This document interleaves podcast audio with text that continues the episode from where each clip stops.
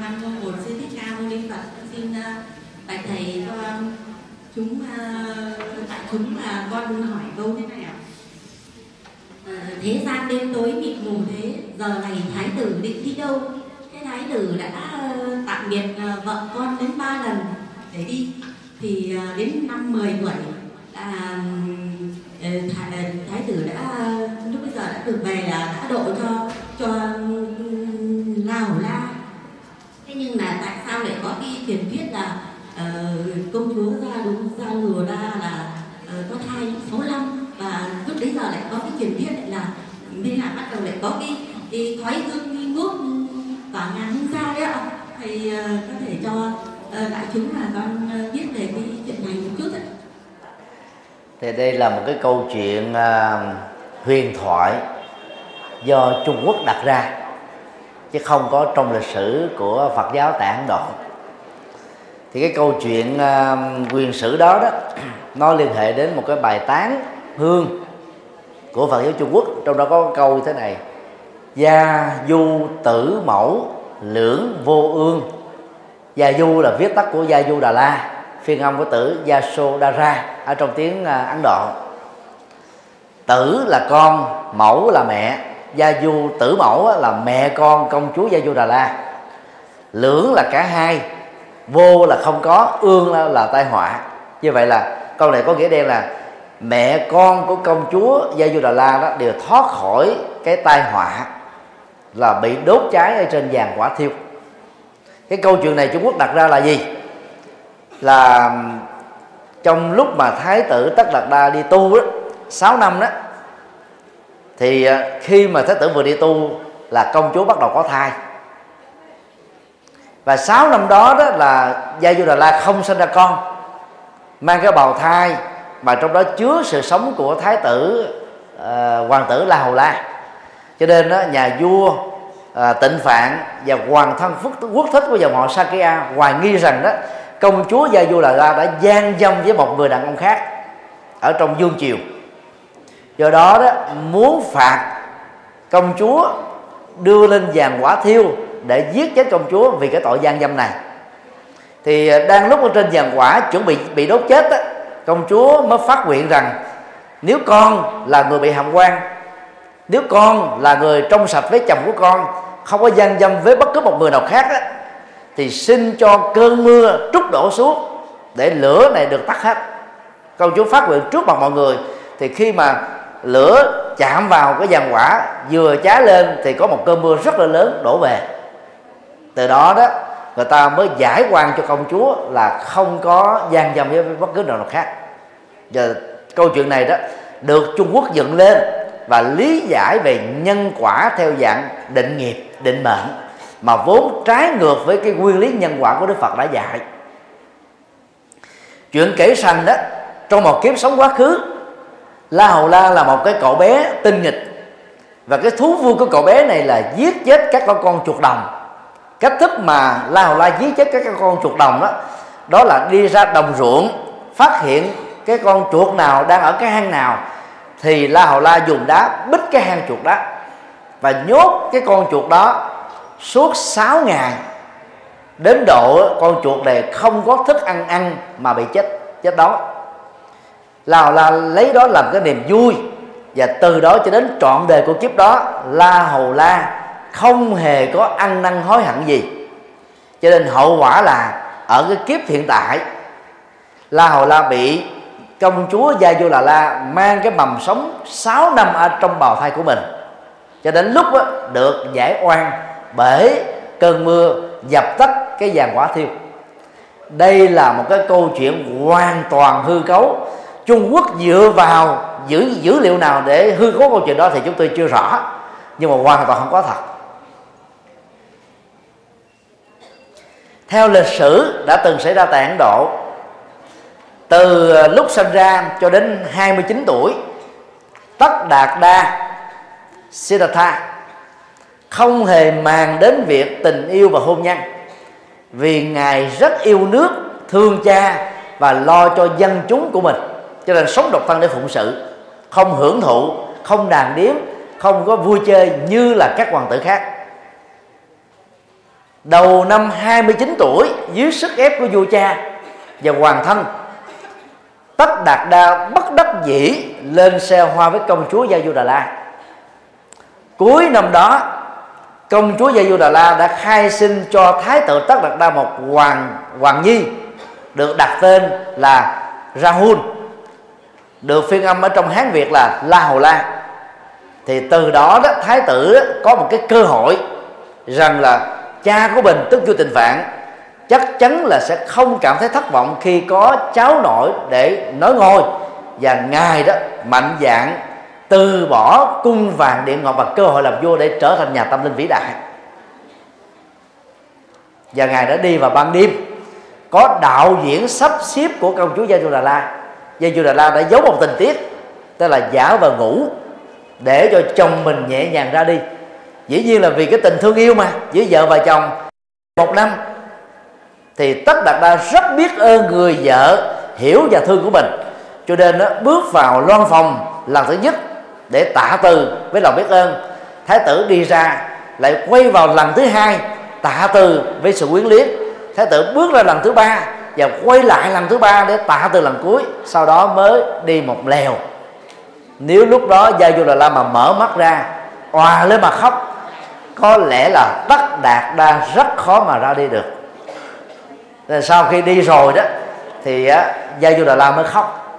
Đó là sự hy sinh của người nữ hiểu chồng thương chồng một cách cao thượng để dâng hiến chồng cho cuộc đời này để chồng mình có cơ hội trở thành phật. Năm năm tháng đầu, thái tử tất là đã đi tầm đạo học với hai đạo sĩ sa môn, đó là là Uddaka và Arara sau đó mất mấy tháng để đi đến núi khổ hạnh lâm. Và đã tu 5 năm 5 tháng ở tại núi này, tổng cộng lại là 6 năm khổ hạnh. Do đó, Đức Phật đã giác ngộ ở tuổi 35 vì ngài đi tu vào năm 29 tuổi.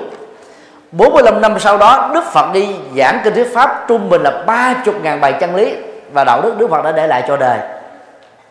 Còn Trung Quốc đã dựng ra một cái câu chuyện 19 tuổi, Thái tử Tất Đạt Đa bỏ ngồi đi tu. 5 năm tầm đạo, không có dữ liệu gì để chứng minh 5 năm hết. Tại vì từ các tỳ la vệ đi đến Vesely chỉ tốn có tháng mấy là đã đi được 500 cây số rồi. Từ Vesely đến sang đến à, núi Khâu Hạnh cũng có vài trăm cây số cũng đi một tháng mấy là đã đã đến rồi. Vì Đức Phật cao một thước 95 một mét chân của Đức, một bước chân của Đức Phật đi trung bình là một mét rưỡi. Còn lùng lùng á như người Việt Nam á thì một ngày mà đi bộ cũng phải được ba chục cây số. Còn Đức Phật chắc chắn một ngày là không đi dưới dưới năm chục cây số đó. Thì làm gì có 5 năm tầm đạo chỉ có 6 năm tu khổ hạnh mấy tháng đi tầm đạo thôi. Đó là cái câu chuyện cho Trung Quốc dựng lên. 6 năm á, lao la trong bào thai của người mẹ dẫn đến cái nỗi hàm quan lớn ở bà. Và cuối cùng nỗi hàm quan được kết thúc. Từ đó mới có cái câu chuyện lâm ly bi đát đó. Và đặt la hầu la là phú trước. Dịch cái chữ la hầu la là phú trước. Thực ra chữ rahul đó là danh từ riêng. Rahul là một cái từ mà phần lớn người ta rất là thích đặt ở ấn độ. Ví dụ như à, à, uh, uh, rahul gandhi hiện nay đó là ứng cử viên tổng thống của ấn độ thủ tướng ấn độ vừa mới bị thắt cử vừa rồi. Tức là con trai của Rajiv Gandhi và uh, Sonia Gandhi. Đó là một trong những cái tên đẹp mà người trung người Ấn Độ thích thích đặt cho con của mình. Còn cái nghĩa đen của đó là cái sợi dây gọi là nối kết mà người Trung Quốc thường dịch là sợi dây ràng buộc. Và từ đó là dịch theo một cái nghĩa gọi là khiên cưỡng là phú chướng. Phú là cái bụng, chướng ở trong cái bụng, tức là nằm 6 năm ở trong cái bụng. Cái câu chuyện dựng lên này mục đích là để nói về nhân quả, không có mất đi. Nhưng mà cái cách dựng nhân quả như thế là trái với lệ, nhân quả của đạo Phật. Vì nghiệp ở trong đạo Phật có thể chuyển được, chứ không phải là cố định. Nếu chúng ta nỗ lực gieo các cái nghiệp về sự sống, thì cái nghiệp sắc đó được kết thúc. Chứ không bao giờ là định nghiệp, định mệnh như là nho giáo, bà la môn giáo hay các tôn giáo khác. Do đó, cái bài kinh mà nhân quả ba đề cũng là kinh quỷ tạo của trung quốc. Kinh này đó, nó giáo dục đạo đức cho người ta, sợ mà không dám làm làm xấu. Vì cái cái nhân quả nó được xây dựng ở trên cái khung định mệnh. Kiếp này giết con gà, kiếp sau bị con gà giết lại. Đó là định mệnh, định nghiệp, nó phù hợp với nhân quả. Giàu có giá trị giáo dục đạo đức nhưng nó không chuẩn cho nên các phật tử đừng truyền bá các loại nhân quả theo dạng định nghiệp, định mệnh. Vì làm như thế, giới trí thức sẽ quay luân với đạo phật. Người ta thấy nó vô lý. Mà đăng khi đạo phật, đức phật có dạy cái đó đâu. Nó được quỷ đạo về sau thôi. Chính vì thế đó, chúng ta không nên tin vào cái câu chuyện hư cấu của người trung quốc này. Gia du đà la chưa từng bị hàm quan gia du đà la đã sanh hoàng tử la hầu la ngay khi tất đạt đa còn ở hoàng cung. Và vừa sanh ra một thời gian ngắn, tất đạt đa đã bỏ ngôi đi tu rồi. Cái câu chuyện đó đã được văn học phật giáo ghi nhận lại, được văn học của bà la môn giáo ghi nhận lại, được văn học của kỳ đa giáo ghi nhận lại. Đây là hai tôn giáo, một cái là có đồng thời với đạo phật, tức là đạo sa môn một cái là có trước đạo phật đến mấy nghìn năm đó là đạo bà la môn. Cùng ghi nhận cái sự kiện đó, thì cái câu chuyện hư cấu của trung quốc là không có chỗ đứng, không có giá trị sự thật. Cho nên chúng ta tuyệt đối không tin. Xin đi câu hỏi khác. Anh thì đọc phật thế thì con hỏi một câu ạ. À. con ờ, từ sáng giờ thì con được nghe thầy giảng về các cái ờ, kiến chấp rồi thì à, con muốn hỏi câu như này. Nhưng à, trong à, hiện tại bây giờ thì con nghĩ rằng là trong thời đức phật thì có nói là tự tu. Mình tự lực chứ không có tha lực. Thế thì ai ăn người lo ai tu người đứng nhưng hiện giờ thì con thấy có những một số con thắc mắc về xúc và thắc mắc ở cái chỗ là à, nếu mà như thế thì trái với đức phật là hiện giờ con thấy là à, cao trào hiện nay là cứ à, cầu siêu cầu an. Thế rồi thì à, dân sao giải hạn. Rồi thì là nói chung là mọi cái vấn đề con thấy đi theo về đức phật nó không đúng. Vì là con xin bạch thầy là thầy giải thích cho con rõ vấn đề này cho đại chúng nghe. Đây là câu hỏi à, rất hay và rất thực tiễn. Tự lực đó, là những nỗ lực từ cá nhân của mình nhờ vào nhận thức có phương pháp chúng ta từng bước thực hiện cho nên biến các ước mơ trở thành hiện thực. Ai có tinh thần tự lực cao đó thì không dựa dẫm vào cha mẹ và người khác. Dĩ nhiên tự lực đó phải đúng phương pháp được dẫn dắt bởi trí tuệ thì mới đạt được như ý muốn.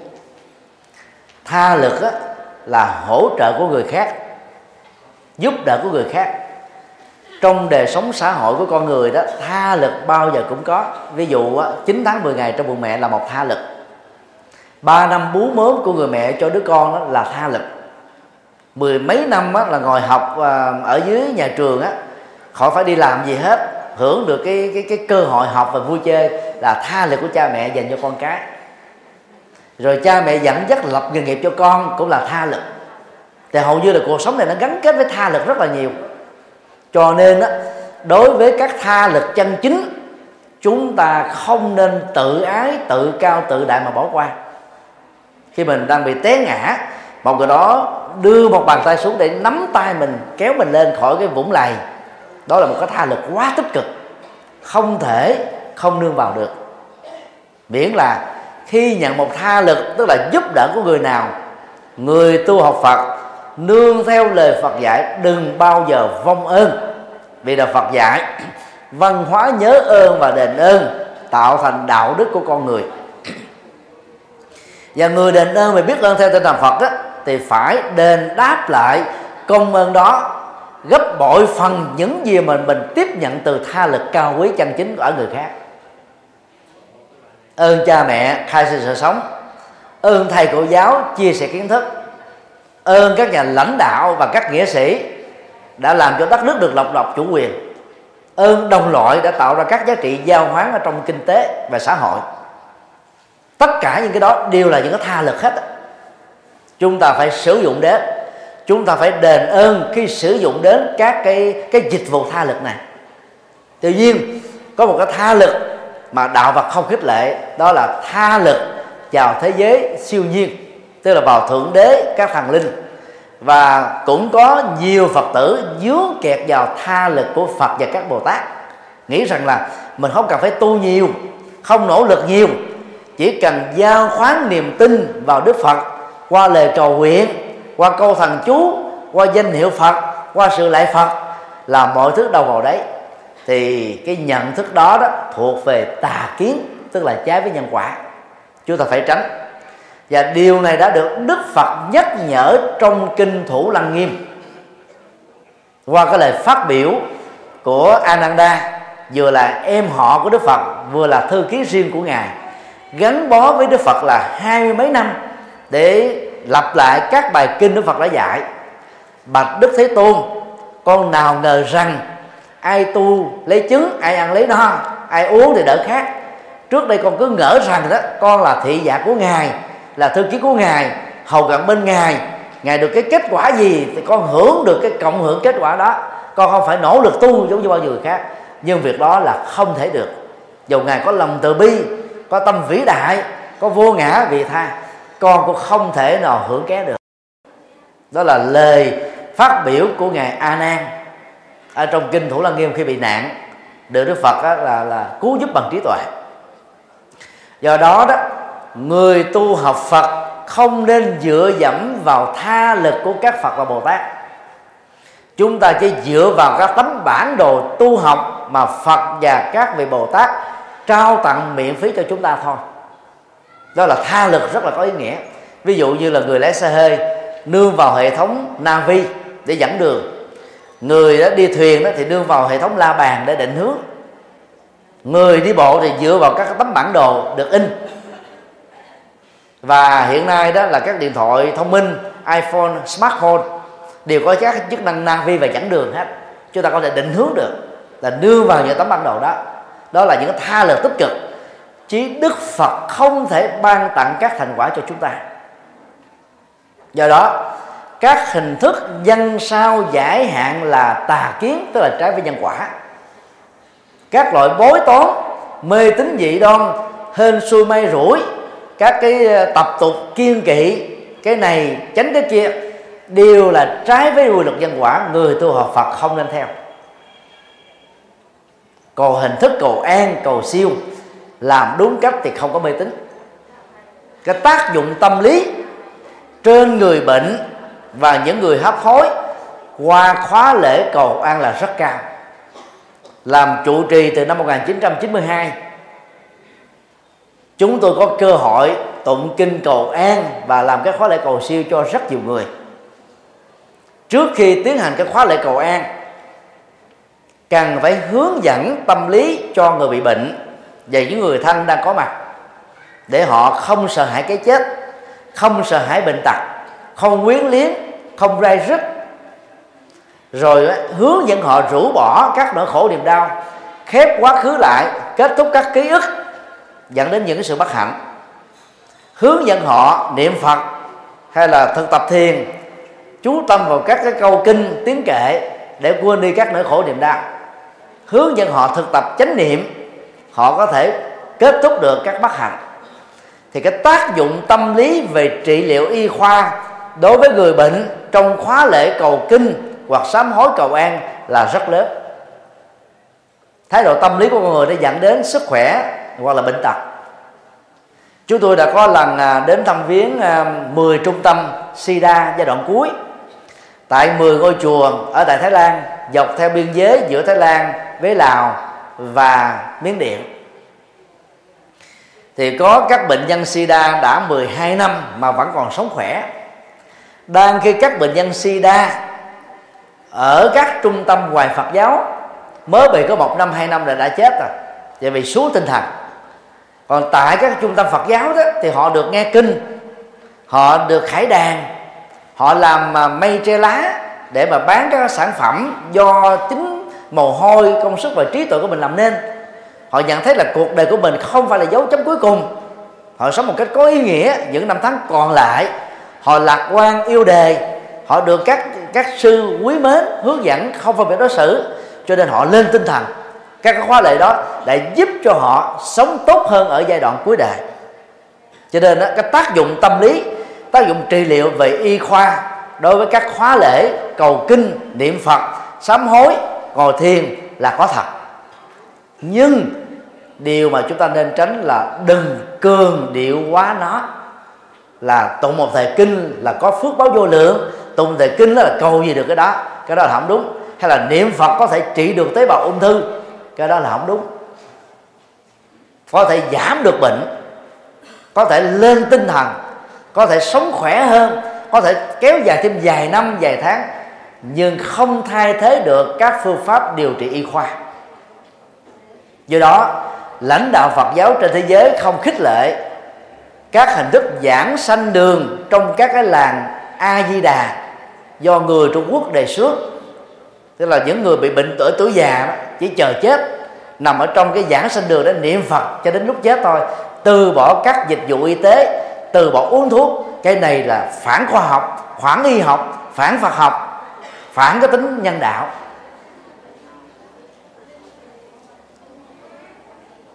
Pháp luân công của trung quốc tại sao bị trung quốc ngăn cấm?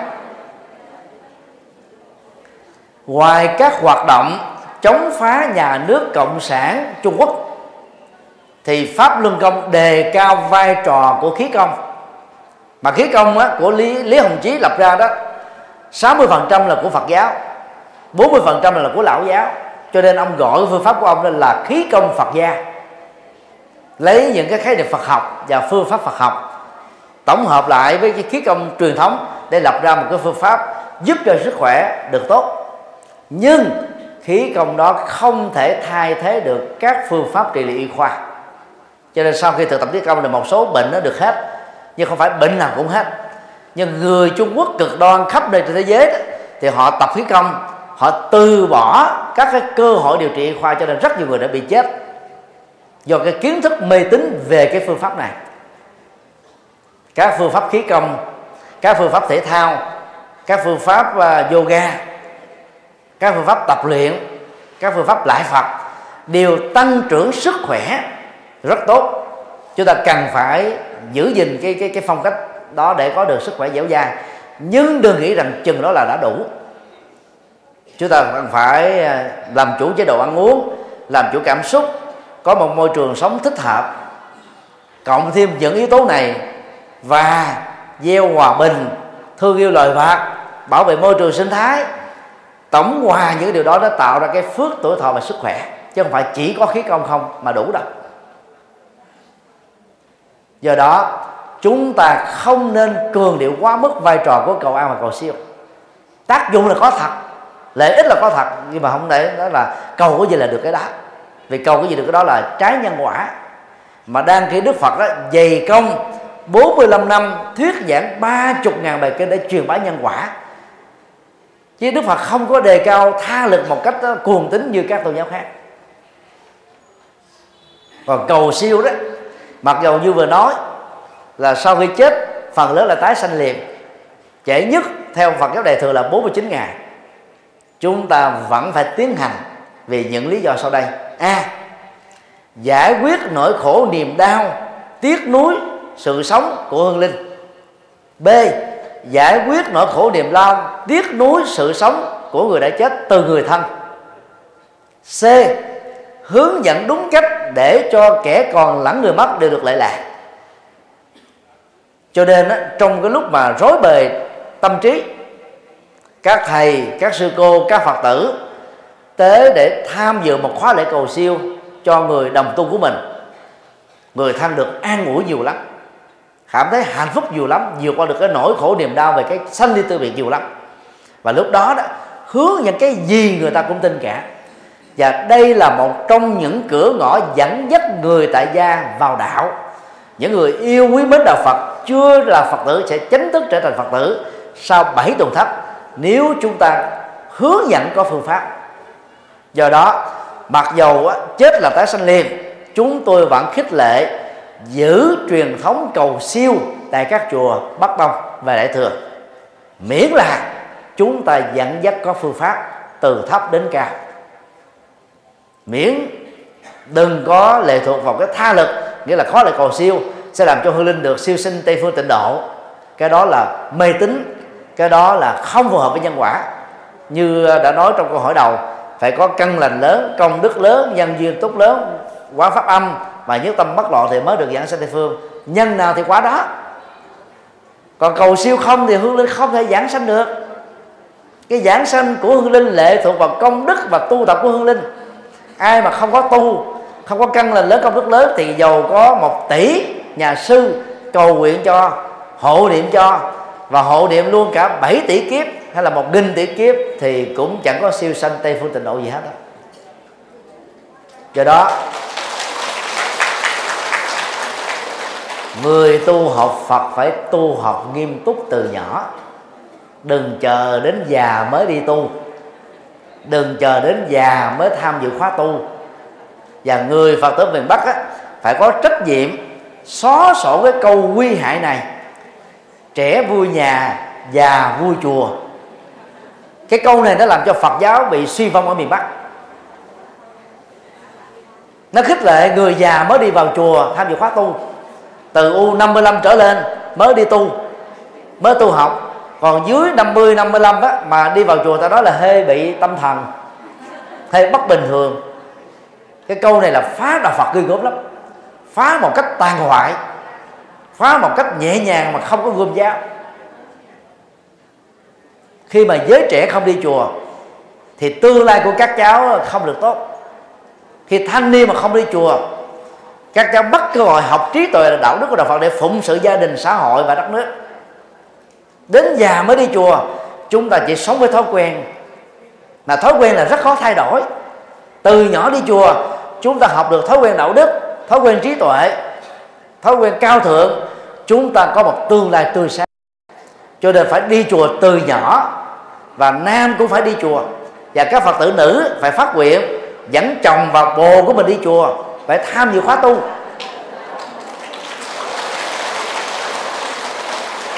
quý cô thanh xuân á, muốn có một đời sống hạnh phúc á, thì phải lấy chồng là phật tử.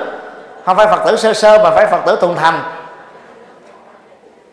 Trước khi lên xe hoa đó về nhà chồng thì phụ nữ là cái hoa hồng tươi. Lên xe hoa về nhà chồng là phụ tử trở thành hoa hồng thường. Sau về năm ở nhà chồng hoa phụ nữ trở thành hoa hồng héo. rồi như vậy, muốn độ chồng tương lai của mình đó là phải độ trước khi lên xe hoa. Phải làm giá mình, vì lúc đó là phụ nữ có giá dữ lắm. Không tận dụng cái cơ hội đó để biến cái người nam mình thương trở thành phật tử. Sau này đó, muốn nỗ lực là rất khó khăn. Đừng có mơ hồ mà nghĩ rằng là sau khi là vợ chính thức rồi, tôi sẽ đổi được cá tính của anh ấy. Cái đó mơ cũng không có được rất là khó cho nên đó, chúng ta phải nương vào các tha lực chân chính và không cường điệu quá các tha lực ngược lại với nhân quả vì điều đó là đi ngược lại với quyền lý của đạo Phật xin niệm hỏi các mô Bổn Sư Thích Ca Mâu Ni Phật. Con à, kính bạch à, giảng sư. Con có một câu uh, có mấy ý mà chỉ hỏi mấy ý là ý thứ nhất là con à, bạch thầy là chỉ cho con rõ rằng là có à, ngài địa tạng vương bồ tát không ạ? Và ý thứ hai là con muốn hỏi có địa ngục không ạ? Và ý thứ ba là con muốn hỏi là có tây phương được làm không ạ? À, đây là các câu hỏi rất nhạy cảm. Bồ Tát Địa Tạng không phải là Bồ Tát lịch sử trên địa cầu của chúng ta đây là vị Bồ Tát có mặt ở hành tinh khác, có sự sống của con người. Không riêng Bồ Tát Địa Tạng, tất cả các vị Bồ Tát Đại Thừa như là Đại Trí Văn Thù Sư Lệ Đại Hạnh Phổ Hiền, đại bi quan thế âm, vân vân, đều là các vị bồ tát không thuộc lịch sử này không thuộc địa cầu này. Chúng ta tạm gọi đó là bồ tát ở các hành tinh khác mà. Và dĩ nhiên các vị bồ tát nó phải theo sự chi phối của luật vô thường. Sanh, già, bệnh và chết. Mỗi một địa cầu đó có cái múi thời gian dài ngắn khác nhau. Trong hệ mặt trời của chúng ta đó, mặt trăng đó, là chúng ta biết nhiều nhất phi thì đã đổ bộ lên mặt trăng vào năm 1969 Armstrong là người đầu tiên đặt chân lên mặt trăng. Thì tại đây đó, một ngày, một đêm ở mặt trăng bằng ba chục ngày đêm ở trên địa cầu chúng ta. Nhờ khoa học hiện đại mà chúng ta biết được cái sự khác nhau về thời gian giữa một định tinh và hành tinh trong cùng một hệ mặt trời. Thì tương tự chúng ta có thể suy luận có nhiều hệ mặt trời khác trong các giải ngân hà và thiên hà trong vũ trụ bao la này. Có sự sống của con người, nơi đó mối thời gian và tuổi thọ của con người đó khác hoàn toàn với con người của chúng ta trên địa cầu. Cho nên, các vị bồ tát đến từ các hành tinh khác có thể có tuổi thọ dài lâu hơn chúng ta, nhưng không phải là không kết thúc. Trọng tâm của bồ tát địa tạng đó là xem tâm mình như là mảnh đất. Xem tâm mình là quả địa cầu. Quả địa cầu thì chứa tất cả các vật dơ vật sạch. Và nó là cái nguồn gốc của toàn bộ các sự sống trên đó. Cho là dựa vào cái hình ảnh quả địa cầu này, chúng ta xem tâm của mình cũng giống như thế. Từ đó chúng ta mới hình dung rằng là trong cái quả địa cầu tâm của tôi, có các hạt giống thiện, có các hạt giống ác, có hạt giống phàm, hạt giống thánh, hạt giống tích cực, hạt giống tiêu cực có các quặng mỏ tiềm năng, có các quặng mỏ khổ đau, có các quặng mỏ hạnh phúc, có các quặng mỏ kim cương của tuệ giác phật. Và nương theo hình ảnh của bồ tát địa tạng, chúng ta phải khai thác quặng kim cương để chúng ta trở thành phật trong tương lai. Và ở một mức độ ứng dụng đơn giản của bồ tát địa tạng, đó là chúng ta trở thành là người cao thượng, người bao dung, người độ lượng như là quả địa cầu chưa từng than giảng tất cả các vật do được tống khứ ở trên nó, ở trong nó. Và học theo hạnh này, chúng ta sẽ bớt được cái nghiệp than quảng ninh. Bớt được cái nghiệp đó là trách móc, kêu ca, hờn dỗi, hận thù, quan trái. Do đó, thờ bồ tát địa tạng, niệm danh hiệu bồ tát địa tạng, chúng ta nên quyết tâm học theo những điều vừa nêu đó là triết lý của đạo phật đại thừa. Còn bồ tát địa tạng có thật hay không không quan trọng nữa. Thì theo đại thừa là có thật ở các hồng tinh khác đó, chúng ta chưa chứng minh được bằng các dữ liệu lịch sử và khoa học trên địa cầu chúng ta. Cho nên chúng tôi nói rằng là ngài có thật hay không quan trọng mà quan trọng là danh hiệu của ngài đức tính của ngài và triết lý thông qua tên của ngài đó là một bài học cao quý mà chúng ta cần sống cần đạt được về à, câu hỏi thứ hai là tịnh độ tây phương có thật hay không? Nó cũng thuộc về cái câu hỏi siêu hình học. Hiện nay đó giới hạn của khoa học của chúng ta trên địa cầu này chưa cho phép chúng ta đó là đi tham quan được bất cứ một địa cầu nào khác ngoài hệ mặt trời. Chúng ta đang có cái cái cái, cái phấn đấu làm sao để đến được sao hỏa. Cách chúng ta rất là sai chúng ta mới phát hiện thêm một ngoài cái địa cầu có cấu trúc giống với cái địa cầu nơi chúng ta đang sống thôi. Có lẽ là chúng ta phải mất đến vài thế kỷ nữa vài ngàn năm nữa thì cái cuộc giao lưu giữa sự sống của con người ở địa cầu của chúng ta và các địa cầu khác mới thực hiện được. Khoảng 7 tập đi qua đó thì có những cái uh, báo cáo về à, uh, đĩa bay nói về sự tồn tại của con người ngoài hành tinh. Nhưng đó chỉ là những giả thuyết khoa học mà chưa có những bằng chứng cụ thể bắt được những con người ngoài hành tinh đó. Cho nên đó chúng ta chưa có thể đi đến các địa cầu có sự sống con người. Đức Phật đã khẳng định từ lâu, ngoài địa cầu chúng ta còn có vô số có địa cầu, có con người sống.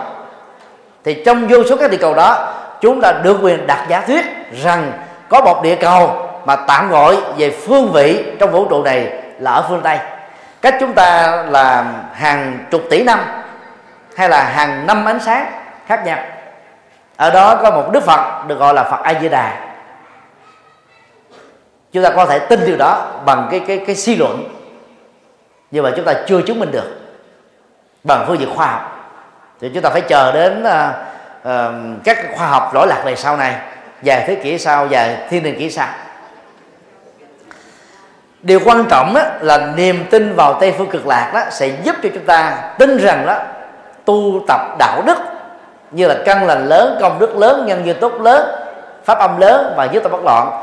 Chúng ta sẽ được một sự tán thưởng, một cái thành thành quả rất là xứng đáng, đó là giảng sanh về cảnh giới an lạc. Đó là tin vào nhân quả, tin vào tá sanh tốt. Thế giới cực lạc tây phương có thật hay không không quan trọng nữa.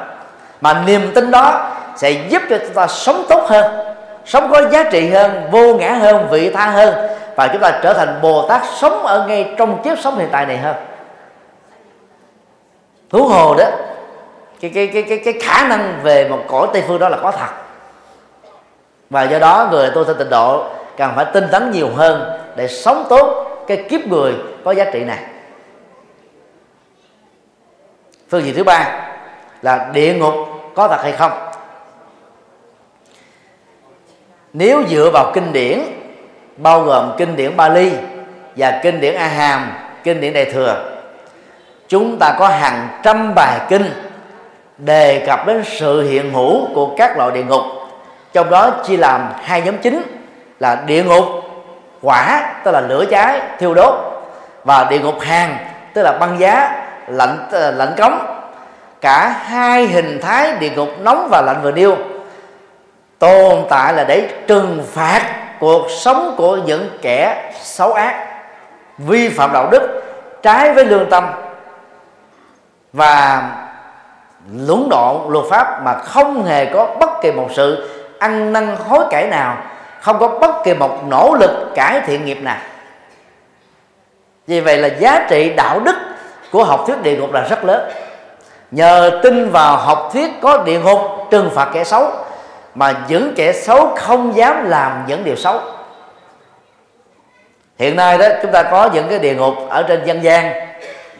Đó là các cái tù ngục. Nặng nhất là tử hình. Kế đến là tù trung thân. Kế đến là 25 năm. Kế đến là 15 năm. Hiện nay đó, có trên một phần ba trong tổng số trên 200 nước và khu vực trên thế giới đã bãi miễn cái án gọi là tử hình. Vì người ta tin rằng đó, người, con người có tiềm năng để cải thiện đời sống đạo đức của mình ngay khi còn sống. Chỉ kết thúc mạng sống của họ rồi, họ vĩnh viễn không có cơ hội để làm mới. Đút, giám đốc của tù khờ me đỏ khét tiếng. Trong thời gian năm 75 đến 79 thôi, ông đã ra lệnh giết là vài chục ngàn người. Ông đã bị tòa án quốc tế dưới sự Ờ, bảo trợ của Liên Hợp Quốc xử trung thân sau đó còn giảm xuống 25 năm tù giam vì Campuchia đã bỏ bản án tử hình. Giết là mấy chục ngàn người như thế mà chỉ có 25 năm tù giam thôi. Như vậy là cái luật á, ở trên địa cầu này là có giới hạn về nhân quả. Còn luật nhân quả đích thực á thì sau khi ông đốt chết hay là bản bản án của ông ông ấy vẫn tiếp tục trả các hậu quả giết người ở nhiều kiếp sau. Ông ấy phải xây dựng hòa bình. Bằng cái việc cứu giúp bằng sống mấy chục ngàn người thì cái nghiệp sát của ông ấy mới kết thúc được. Còn bằng không á, nghiệp đó, nó vẫn còn tồn tại với ông ấy. Như vậy là các hình thức tù đầy là một loại địa ngục sống. Và từ đó, cái nghĩa bóng của địa ngục là gì? Khổ cụ nơi chứa đựng các khổ đau. Hay là khổ tâm cái tâm lý ngậm dấm nỗi khổ niềm đau cái hoàn cảnh sống tạo ra nỗi khổ niềm đau. Ý nghĩa thứ hai của từ địa ngục này mới là quan trọng. Chứ đừng có quan trọng cái cái ngục tù ở dưới lòng đất lạnh hay là nóng. Mà theo mô tả của các kinh điển ở trong Phật giáo đó, là nó nằm ở dưới lòng đất núi Tu Di.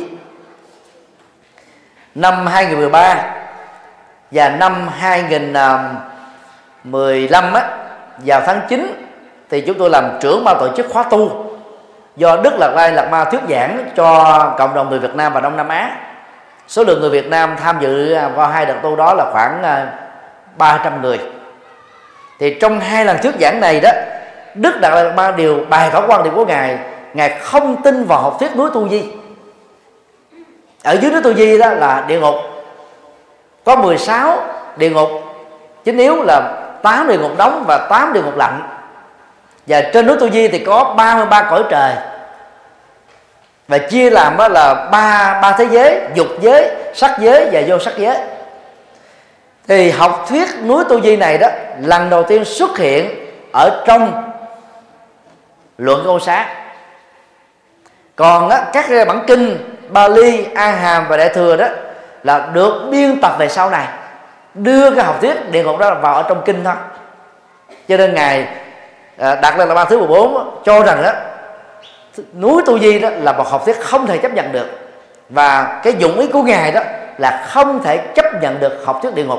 Cũng không thể chấp nhận được học thuyết 33 cõi trời dục giới sắc giới và vô sắc giới. Mặc dù ngài không giải thích thêm chúng tôi xin giải thích như sau. Dục giới đó là thế giới mà cái đời sống tính dục đó, nó chi phối con người và các loài động vật phần lớn con người và các loài động vật có mặt ở trên cõi đời này là bằng cái hoạt động tính dục của vợ chồng và của nam của nữ giống đực giống cái thôi. Có thừa nhận không? Thừa nhận. Nó là sự thật. Dẫn đến các cái loại hình sự sống sanh ra bằng bào thai sanh ra bằng trứng sanh ra bằng sự ẩm thấp sanh ra bằng sự biến hóa. Ngoài cái việc sanh ra bằng sự biến hóa là không có cái giao cấu tính dục. Còn ba cái loại hình à, khai sinh sự sống được Đức Phật đề cập đến đó, đều liên hệ đến tính dục hết cái đó là dục giới, thế giới của tính dục, thế giới của tình yêu, thế giới của con người và các loài động vật. Sắc giới là thế giới của sắc chất. Thế giới dục phải bao gồm sắc chất, dựa vào dục mà có sắc chất, dựa vào sắc chất mà có dục. Dục và sắc chất không bao giờ tách rời lẫn nhau. Cho nên từ đó mà kinh mới đề cập đến cái thị dục, tức là cái dục bằng con mắt, nhìn thấy cái cái người mình thương, người mình thích. Mặc áo đẹp hay là không mặc áo quần, cảnh đẹp hay là cái cảnh xấu, tất cả nó đều dựa vào sắc chất mà dẫn đến các phản ứng tham ái. Không có sắc chất là không thể có phản ứng tham ái được. Cho nên lập ra một cái thế giới, gọi là sắc giới là dư thừa. Vì trong dục giới đã có sắc giới, và sắc giới là tạo ra dục giới. Không có sắc giới thì không bao giờ có dục giới. Như vậy, cái sắc giới này không cần thiết. Và thứ ba là vô sắc giới. Vô sắc giới là thế giới mà không có hình thù, không có sắc chất, không có vật chất thế giới của toàn tâm thôi. Đây là chủ nghĩa di tâm thứ thiệt. Đang khi đức phật chủ trương học thuyết vô ngã, mà học thuyết vô ngã là một trong ba học thuyết quan trọng nhất của đức phật. Hai học thuyết còn lại là học thuyết duyên khởi, không thừa nhận nguyên nhân đầu tiên, hoặc là duy tâm, duy vật, duy thần. Và vô ngã về phương diện triết học, về phương diện vật lý học là rất là đúng. Với cái khoa học hiện đại này, tức là không có thực thể, thường hàng bất biến tất cả được cấu tạo bởi các điều kiện, yếu tố hình thành tương quan tinh thuộc thôi. Và học thuyết vô ngã và 12 nhân duyên đó cho rằng sau khi chết là tái sinh ngay lập tức. Nếu chúng ta chấp nhận hai học thuyết quan trọng này của đạo Phật, thì chúng ta không thể nào chấp nhận học thuyết vô sắc giới, tức là tồn tại chỉ có tâm thức thôi. Đang khi học thuyết tu di thừa nhận như thế, đó là sự mâu thuẫn ở trong kinh điển Bali kinh điển A Hà và kinh điển Đại thừa.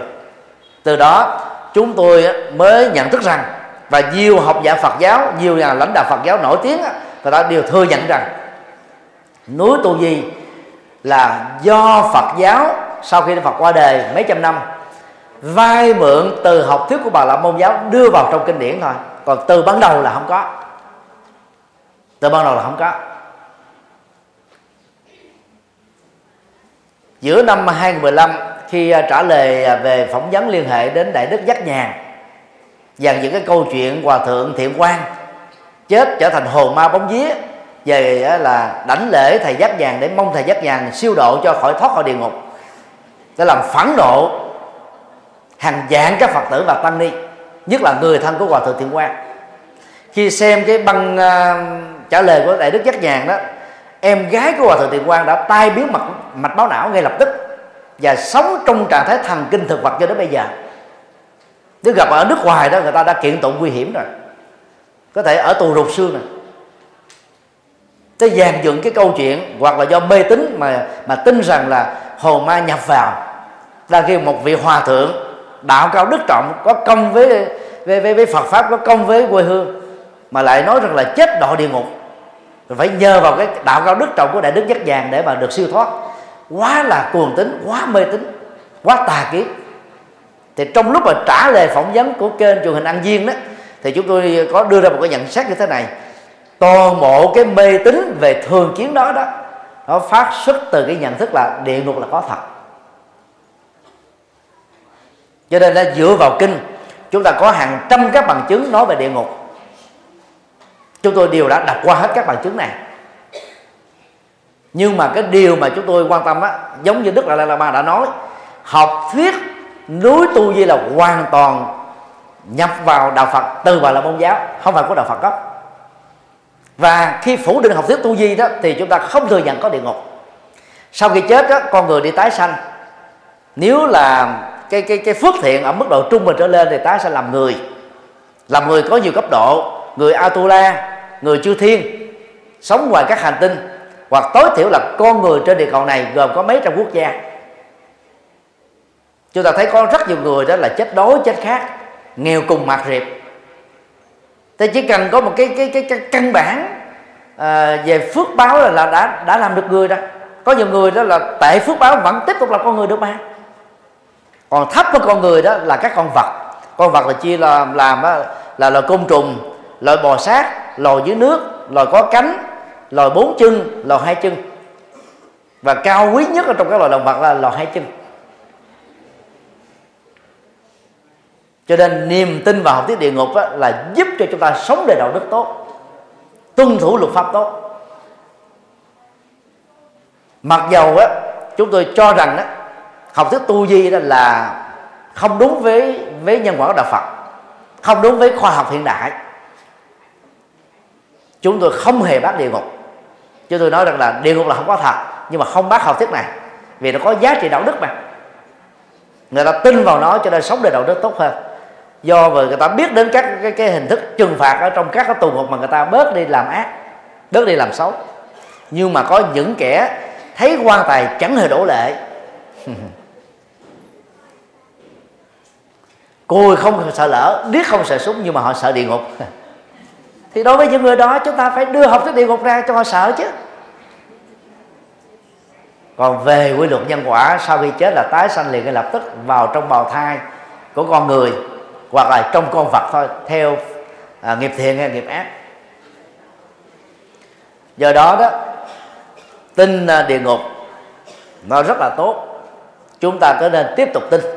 Nhưng mà về bản chất tái sinh đó thì à, dựa vào các nghiên cứu của đi chúng tôi đó đây là cái phần được bổ sung về sau này.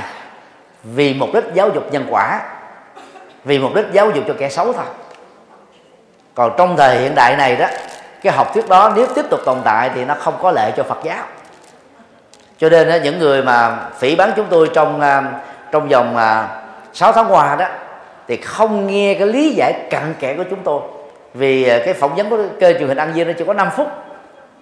Thì mình không thể giải thích được và từ lúc mà mà mà cái cái cái cái trả lời về hiện tượng à, nói rằng là hòa thượng thiện quan là đọ vào địa ngục thì dẫn đến cái tình trạng rất nhiều phật tử ta chống chống đối chúng tôi. Ta nói rằng là ông thầy nhật tục này là đã phá đạo phật quỷ phá tịnh độ tông tấn công phật giáo. Cái đó ta ngộ nhận thôi còn nếu mà nói nói rằng là học thuyết tu di không có thật điều không có thật á, là đã phá phật giáo thì đức đạt lai lạt ma là người đã phá phật giáo mạnh nhất mà ngài là bậc lãnh đạo phật giáo đại tài nhất của thế kỷ 21 này và thế kỷ 20 chúng ta rất hiếm mới có được một bậc lãnh đạo Phật giáo đại tài như thế. Cái ảnh hưởng của Đức Đại Lạt Ma ở phương Tây là rất lớn. Nhờ ngài mà gọi là hàng dạng thậm chí có thể nói hàng triệu người phương Tây đã biết đến đạo Phật. Nhân vật thứ hai là đạo Phật giáo đại tài, đó là thiền sư nhất hạnh. Đứng sau Đức Đạt Lai Lạt Ma thôi đó là hai nhà lãnh đạo Phật giáo đại tài của kế của thế kỷ 20 và đầu thế kỷ 21 và người Việt Nam chúng ta hãnh diện có được ngài thích nhất hạnh.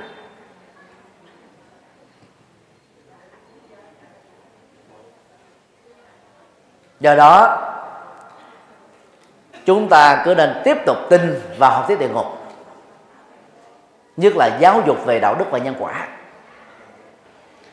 còn à, dựa vào nhân quả đó thì địa ngục là một hình thái thường thường còn tức là chấp thường á. Mà chấp thường như chúng ta học ở trong cái bài học ngày hôm nay là một trong năm loại tà kiếm nguy hiểm. Chấp thường là gì? Tức là tồn tại với một hình thức đó vĩnh viễn. Nhất là vô gián địa ngục nha. Chết và đào thai vào trong đôi vô gián địa ngục bằng à, con đường à, quá xanh á thì mỗi một tích tắc trôi qua là bị chết một lần và cái cái chết đó là không gián đoạn theo thời gian từ kiếp này sang kiếp khác. Đang khi thế giới hiện nay, người ta còn bỏ cái bản án tử hình vì tin rằng con người có thể cải thiện được, có thể sám hối được, có thể làm mới được. Còn học thuyết địa ngục là không tin chuyện đó. Nhiều khi ta giết người có một lần, rồi là cái học thuyết địa ngục này nó trừng phạt lại là tỷ tỷ nghìn kiếp, vô gián, không bao giờ gián đoạn. Chết rồi là bị giết nữa, chết rồi bị giết nữa, bị giết hoài như vậy địa ngục còn ác độc hơn đó, là là cái người người làm xấu người làm ác nữa. Như vậy nhân quả nằm ở chỗ nào? Nó không có rồi.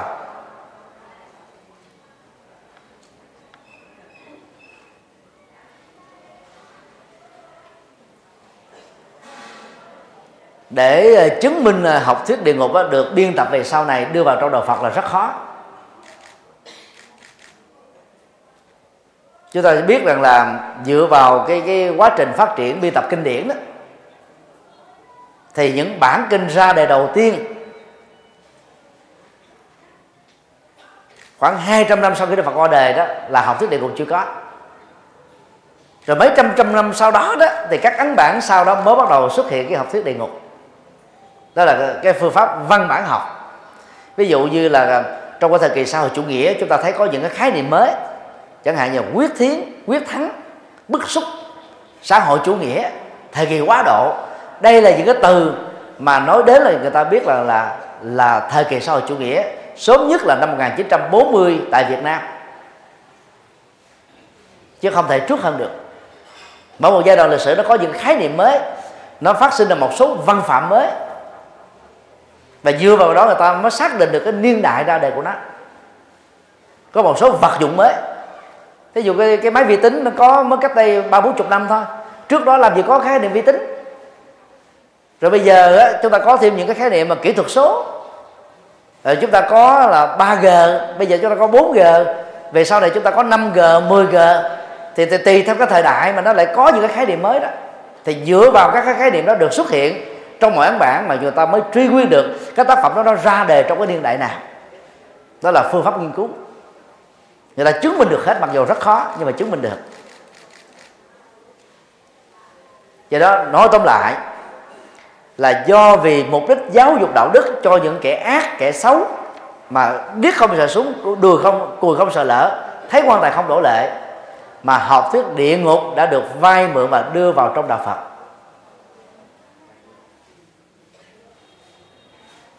Chứ học thuyết địa ngục này là nó ngược lại vào thuyết nhân quả ngược lại với học thuyết là, là vô ngã. À, ngược lại với học thuyết đó là là là là là, là chống lại chấp thường đó.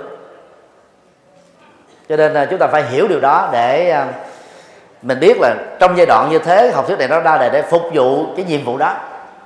Và đến một giai đoạn nào đó nó không còn thích hợp nữa thì à, chúng ta phải à, mạnh dạng vượt qua nó để trở về với đạo Phật nguyên ủy là không chưa từng có học thuyết này xin điện hỏi khác. Hiện nay có đang làm ờ, dịch vụ tăng lễ hải phòng. Và có một câu hỏi muốn hỏi cho toàn thể đại chúng ở đây và bản thân con ở đây là được biết là khi chúng con đi làm tăng lễ thì được gặp rất nhiều trường hợp là những người đã mất. Có những người thì họ thể hiện hình tướng là rất là sợ hãi và có những người thể hiện hình tướng là khi họ mất được tin tám 12 hai tiếng, mà thân thể họ vẫn mềm mại thì trong khi đó chúng con đi làm cái dịch vụ đó thì con cũng biết mới biết đến đạo Phật. Và con không biết là khi người thân của mình mất và rơi vào hoàn cảnh như vậy thì mình nên làm như thế nào để có lại làm tốt nhất cho người thân của mình. À, những cái biểu hiện về à, dung mạo rồi màu sắc rồi cái tư thế của cái chết đó, nó thường diễn ra với tất cả mọi con người và điều đó nó lệ thuộc vào à, cái cấu trúc sinh học của người đó, cái sức khỏe và bệnh lý của người đó khi còn sống, cũng như là điều kiện thời tiết khí hậu đang khi cái chết được diễn ra. Theo à, luật pháp phương tây đó, thì sau khi à, tắt hơi thở ở tại bệnh viện hay là tại tư gia đó, không ai được quyền để thi thể ở tư gia và cũng không ai được quyền tiến hành tang lễ ở tại tư gia. Người ta phải được chuyển vào trong một cái nhà xác theo luật định của các nước phương tây. Và tại nhà xác thì người ta có những cái loại hóa chất à, chích hóc môn à, phọc môn vào trong cơ thể à, để cho cơ thể nó tươi mát lại. Hoặc là người ta để ở trong cái phòng lạnh thì các tư, tư, tư thế nó sẽ được thoải mái lại. Trước khi về đó thì ta dùng rượu đó để thoa cơ thể để cơ thể nó được nằm duỗi ra. Và tùy theo cái thái độ tâm lý của người chết trước khi chết đó, mà cái cái diện mạo và cái sắc mặt của người đó nó được thể hiện sau khi cái chết. Ít khi nào người ta nghiên cứu về cái này. Ví dụ như một người à, à, chết ở ngoài trận à, trận tuyến đi. Không bao giờ nhắm mắt. Là cái phản ứng à, tâm lý nó tác động đến đến cái cái, cái kiểu chết. Hoặc là chết bị giết chết. Chết dưới hình thức tự tử. Chết do hận thù. Chết do quan trái. Chết do tức tối thì đều có một cái phản ứng gương mặt giống nhau là không nhắm mắt. Nhưng mà đừng có ngộ nhận là không nhắm mắt là chưa siêu. Cái phản ứng tâm lý nó tác động đến hệ thống thần kinh. Hệ thống thần kinh nó tác động đến cái sắc mặt và các biểu hiện ở trên cơ thể của chúng ta. Nó dẫn đến cái hiện tượng đó thôi. Còn theo đức phật là sau khi chết đó, dầu là chết một cách tự nhiên chết một cách thư thái hay là chết một cách sợ hãi thì nhiều người toàn bộ các người đều phải đi tái sinh hết không có khác nhau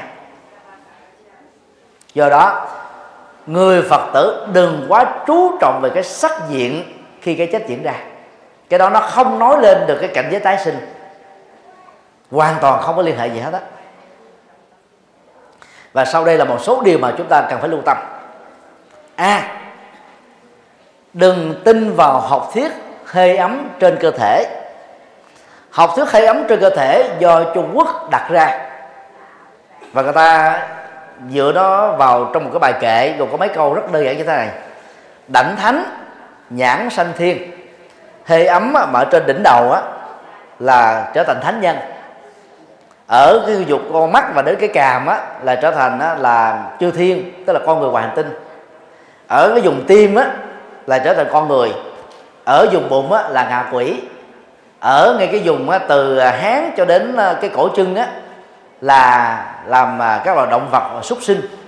Và ở lòng bàn chân á, làm á, là là địa ngục. Đây là học thuyết tà kiến không có trong kinh điển Phật giáo dầu là kinh điển Bali, kinh điển A Hàm hay là kinh điển Đại thừa. Hoàn toàn do Trung Quốc đặt ra bằng cái kinh nghiệm của một vị tu sĩ nào đó mà không truy nguyên được. Từ đó người ta cứ đồn thổi cái học thuyết này. Và do tin vào học thuyết này thì rất nhiều người người ta mất niềm tin vào Phật giáo. Có nhiều à, Phật tử suốt cả một đời người tu tập công đức làm các Phật sự dẫn dắt người đồng tu. Nhưng mà sau khi chết do những cái chứng bệnh nhất định cho cơ thể cái hơi ấm nó tụ lại ở cái vùng bụng cái đó là sanh làm ngạ quỷ. Về quỷ ăn đêm bụng là tự, tự cho ta ăn mà quỷ là đối khác mà đang khi đạo Phật đâu có thừa nhận có một cái hương hồn như thế đâu học thuyết ngạn quỷ cũng là được đưa vào về sau này trong đạo Phật thôi còn Đức Phật đã nói trong các kinh đó là thuyết ngạn quỷ là thường kiến nè, mà thường kiến là một nhận thức sai lầm. Cho nên là chúng ta không tin vào trước thuyết này được. Từ đó, người nhà mất niềm tin vào Phật pháp. Một người tu tập như thế, làm việc thì như thế, tu công đức như thế mà chết cái hơi ấm nó nằm ở vùng bụng rồi dùng chân dùng lòng bằng chân thì còn gì nữa?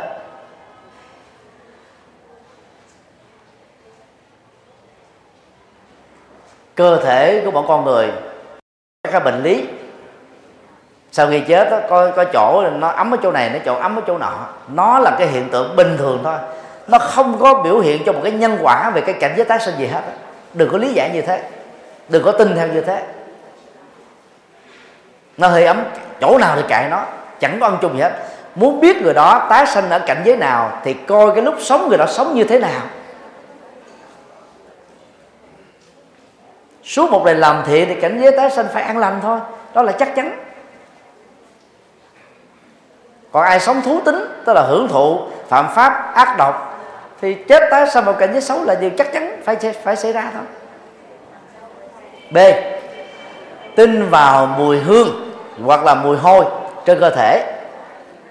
Ngoài cái mê tín về cái um, vị trí của hơi ấm trên cơ thể nhiều người tin vào mùi hương là cái cái cái dấu hiệu để cho biết cái cảnh giới tái sinh. Người ta cho rằng đó là khi cái mùi hương tỏ ra từ cơ thể đó thì cảnh giới tái sanh đó là làm con người hay là giảng sách tây phương cực lạc. Đây cũng là một cái tà kiến hoàn toàn mê tín chúng ta có mấy chục ngàn lỗ chân lông trên cơ thể. Mỗi lỗ chân lông á bài tiết ra các cái cái hơi và và cái mùi. Hơi và mùi ở mỗi người mỗi người là khác nhau. Người ấn độ pakistan bangladesh bhutan nepal đều giống nhau ở chỗ là họ có văn hóa ẩm thực là ăn củ hành tây sống ăn của tỏi sống. Cho nên á, dầu là hoa hậu đẹp tuyệt trần đi nữa. Hễ là người ấn độ thì cơ thể họ đều có cái mùi hăng hăng hăng, hôi hôi hết tại vì ăn cái này nó tạo ra cái phản ứng hóc môn hôi.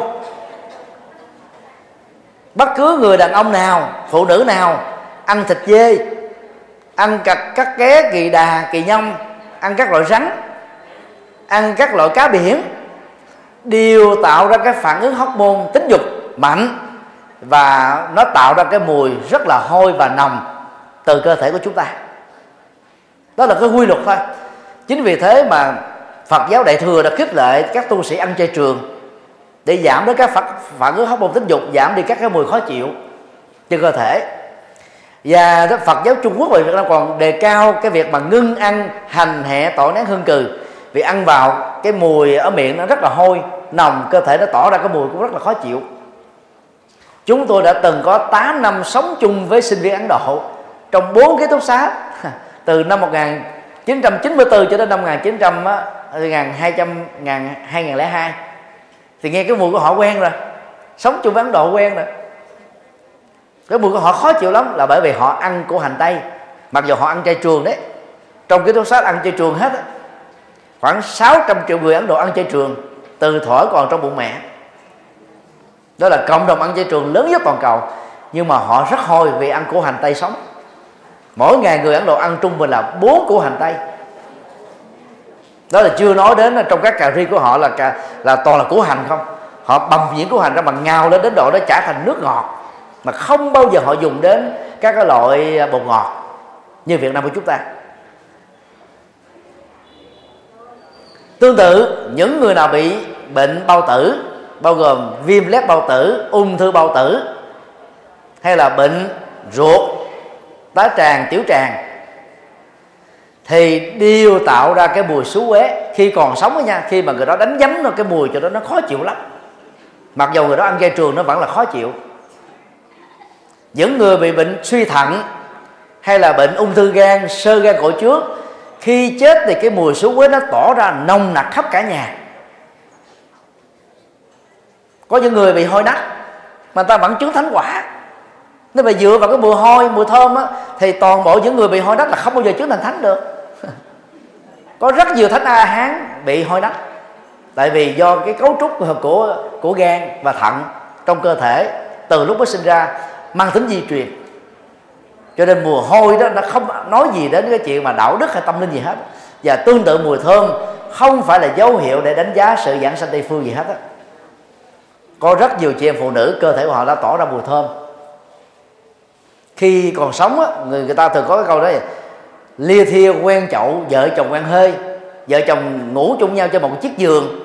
Cho nên thường ngửi mùi của nhau thành thói quen đó. Bữa nào ông chồng về mà trên cái cái áo của ông mà nghe cái mùi nước hương khác là bà vợ phát hiện ra ông ngoại tình liền. Đó là do đánh hơi mà. Chúng ta ít khi để ý cái mùi của người thân mình nhưng mà khi người đó chết á, nằm ở trên cái chiếc giường và mình ngồi kế bên cái giường đó lúc đó nó toàn bộ cái phản ứng cái, cái cơ thể nó ngưng hết rồi. Thì tự động ọc ra các cái mùi. Mà bình thường nếu là mùi thơm thì lúc đó nó sẽ nghe thơm hơn. Mà nếu người đó, đó là phản ứng hóc môn tính dục nhiều thì cái mùi hôi nó rất là khó chịu. Nó tỏ ra cái mùi khó chịu hơn. Đó là cái chuyện rất là bình thường chẳng có, có dấu hiệu về cái cảnh giới bản sanh gì hết á. Chúng ta không nên tin vào học thuyết này. C. Tỏ hào quang nhiều người cho rằng đó là là cái ánh sáng quang học nó xuất hiện ở lúc mà người đó chết ở giường người đó nằm hay là cái nhà người đó ở. Bằng các cái hiện tượng quang học do máy chúng ta chụp ảnh thì cho rằng người đó giảng sanh tây phương phật đến trước đây là tà kiến và mê tín. Hoàn toàn không có thật. Trong 3 năm qua đây trên cộng đồng mạng á, Phật giáo Việt Nam mình đó tranh luận với nhau về cái qua mạng Đà La qua mạng Tù Sa được đưa ra trong cái Đại Di Đà.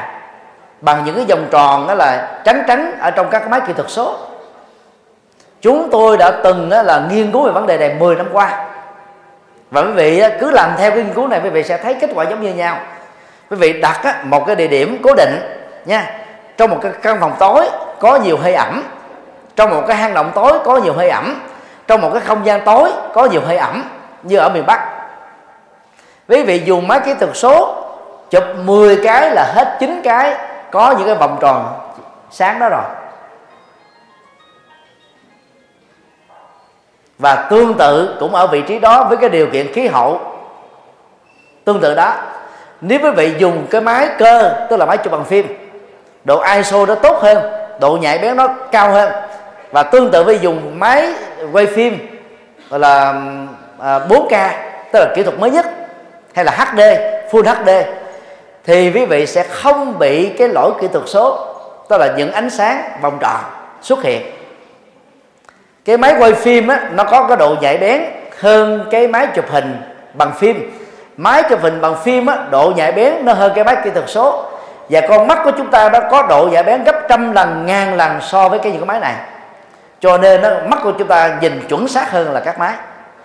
Nếu thật sự có các hương linh tồn tại qua các cái dòng sáng đó như một số nhà ngoại cảm đã mê tín thuộc cái trung tâm nghiên cứu tình năng con người ở Hà Nội là đúng á thì các cái máy quay phim chất lượng cao của Hollywood phải là những cái máy ghi nhận được các cái vòng tròn này nhiều nhất. Vì máy tốt nó phải thấy rõ hơn chứ. Đợt này máy tốt thì không thấy. Máy cơ bằng phim không thấy. Chỉ có máy kỹ thuật số thấy.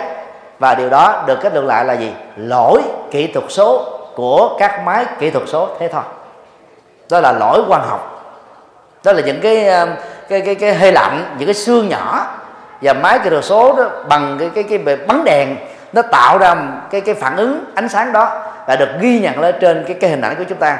Chẳng có chư thiên nào xuất hiện mà chẳng có phật nào xuất hiện, chẳng có hư lương nào xuất hiện ở trên đó cả. Nó cũng chẳng phải là qua mạng thù, sa mạng thù la gì hết đó. đó là lỗi kỹ thuật số của ánh sáng thôi. Cho nên cái đó không phải là dấu hiệu của giảng sanh tây phương. Và d những cái dấu hiệu đẹp tức là gương mặt hồng hào cơ thể mềm mại. Thì cái đó nó cũng lệ thuộc vào cái cấu trúc sinh học của từng cơ thể nó thuộc về gen di truyền. Có cơ thể sinh ra khi chết thì tự động cơ thể nó mềm mại. Hoặc là cái gương mặt hồng hào. Những người mà uống rượu á mặt nó đỏ lét hay là có ở cái xứ lạnh đó, cái cái cái gương mặt hồng hào đó thì những người đó khi chết á, cái gương mặt nó dễ hồng lắm. Nó có cái cấu trúc à, về gen nó tạo ra như thế. Chứ không phải người nào cũng vậy. Ví dụ như ở xứ lạnh nè nhiều cô thiếu nữ gương mặt ửng hồng. Nhưng mà cũng có nhiều thiếu nữ sống ở xứ lạnh mà chẳng có ửng hồng có đôi má gì hết trơn á. Nó là thuộc về gen di truyền. Và sau khi chết với những cái cái khí hậu ờ, uh, tương tự như thế là tự động nó ửng màu lên. Nếu mà để trong nhà xác thì ửng hồng lên. Nếu chết trong cái thời tiết khí hậu lạnh ở mùa mùa đông thì ửng hồng lên thôi còn chết ở cái mùa nóng thì nó không thể ứng hồng được. Thế do tác động của nhiệt mà. Còn về cái cơ thể mềm mại đó thì chúng ta phải nhớ như thế này nè. Cơ thể chúng ta sau khi chết não ngừng đập tim ngừng đập toàn bộ các tế bào chết thì trong vòng một hai tiếng đầu cơ, cơ thể nó cứng ngắc liền. Có những người ọc máu ra từ cơ thể có những người chảy mồ hôi ra. Nó là do cái sức khỏe của cơ thể mà ra thôi. Chẳng có là dấu hiệu gì hết á và trung bình khi chúng ta để 8 tiếng trở lên đó, thì cơ thể này bị oxy hóa. Nó giống như hiện tại mà chúng ta để uh, trái cây rau quả trong tủ lạnh đông cứng đó mà mình để ra ngoài không khí thì nó bị rã đông. Nó nó nó rã cái cái cái sự đông lạnh đó ra. Thì cái cơ thể này cũng vậy tiếp xúc với không khí sau khi chết như vậy á, từ cái cái độ cứng một hai tiếng đầu cho đến tiếng thứ tám nó bắt đầu nó mềm lại nó mềm từ từ lại. Không cần phải niệm phật gì hết không cần phải trì chú gì hết á nó cũng tự động mềm. Nếu đó là cái mùa nóng thì cái cái sự mềm đó nó diễn ra nhanh hơn. Nắm 42 độ C như Việt Nam 45 độ như là uh, uh, Thổ Nhĩ Kỳ thì cái cơ cái cái cái cái cơ thể nó mềm nhanh hơn còn ở những cái mùa lạnh, xứ lạnh đó thì nó mềm chậm hơn một chút. Nó là cái hiện tượng tự nhiên thôi, chẳng là một cái dấu hiệu gì của giảng sanh tây phương hết cho nên chúng ta đừng có nên bừng hụt về những thứ này. Như vậy, thay vì chúng ta trông chờ vào bốn học thuyết mê tín đó, thường được gọi là tà kiến hay là giới cấm thủ, chúng ta quay trở lại với kinh A Di Đà về tiêu chí vãng sinh căn lành lớn, công đức lớn, nhân duyên tốt lớn, quán pháp âm và niệm Phật dứt tâm bất loạn. Ai đạt được năm tiêu chí này là chắc chắn một trăm phần trăm. Khi còn sống là an lạc hạnh phúc như là thánh nhân. Khi qua đời, có mặt ở chỗ nào, chỗ đó, có một cái giới tái sanh an lành và đó chính là cực lạc. Đó là nhân quả mà. Còn những cái biểu hiện vừa nêu là hoàn toàn có thật. Cho nên ai làm cái nghề tẩn luyện ờ, quan sát người thân của mình thông qua các khóa lễ, hộ niệm, tụng kinh, cầu siêu, niệm phật, những cái biểu hiện đó không là cái gì hết đó chúng ta đừng bận tâm. Hộ niệm chỉ để giúp cho người chết. Chết được nhẹ nhàng, tái sanh được nhanh chóng thôi. Khỏi quyến luyến tình yêu, gia tài, sự nghiệp, thi thể và mọi thứ trên đời. Chức năng của hộ niệm chỉ đơn thuần ở chỗ đó. Hộ niệm dù là hộ niệm gì? Không thể giúp cho một người được giảng sanh được.